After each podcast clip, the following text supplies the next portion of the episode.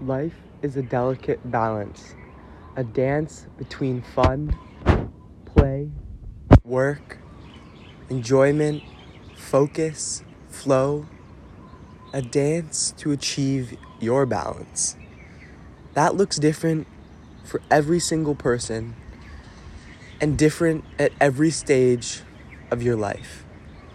And that delicate dance, the balancing of the scales, of internal, external, yin and yang is something that's not easy, something that is tricky. And it sure has taken me time to figure out.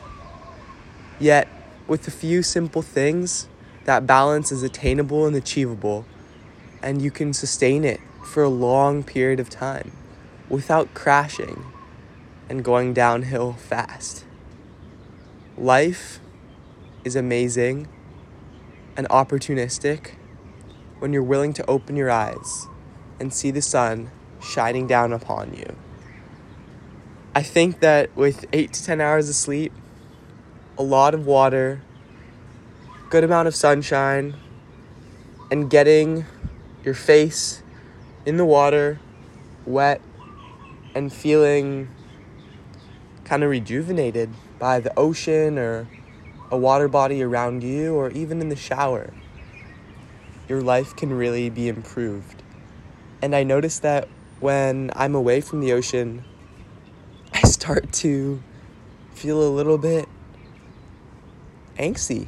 And it can all start with taking a deep breath, reaffirming that I am on my divine path and moving forwards with an attitude of love and light. Because balancing the scales is something that we all deserve to give ourselves a pat on the back for and a treat in the ocean to celebrate.